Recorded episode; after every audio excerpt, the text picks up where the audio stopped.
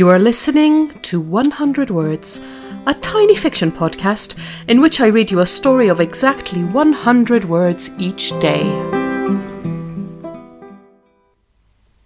Season two, Episode eighty-four, Spray.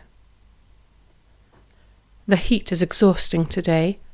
He steps off the furnace-like bus onto the main road, sweat dripping down his back, eyes fixed on the ground in front of him. Everything feels like too much.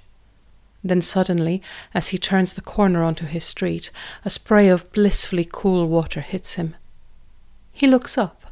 His neighbour's sprinkler system is a bit off-kilter, watering the pavement as well as the flowers in the garden. He's suddenly giddy with a childlike delight. He checks that nobody is looking, then turns around and walks through the sprinklers again and again and again.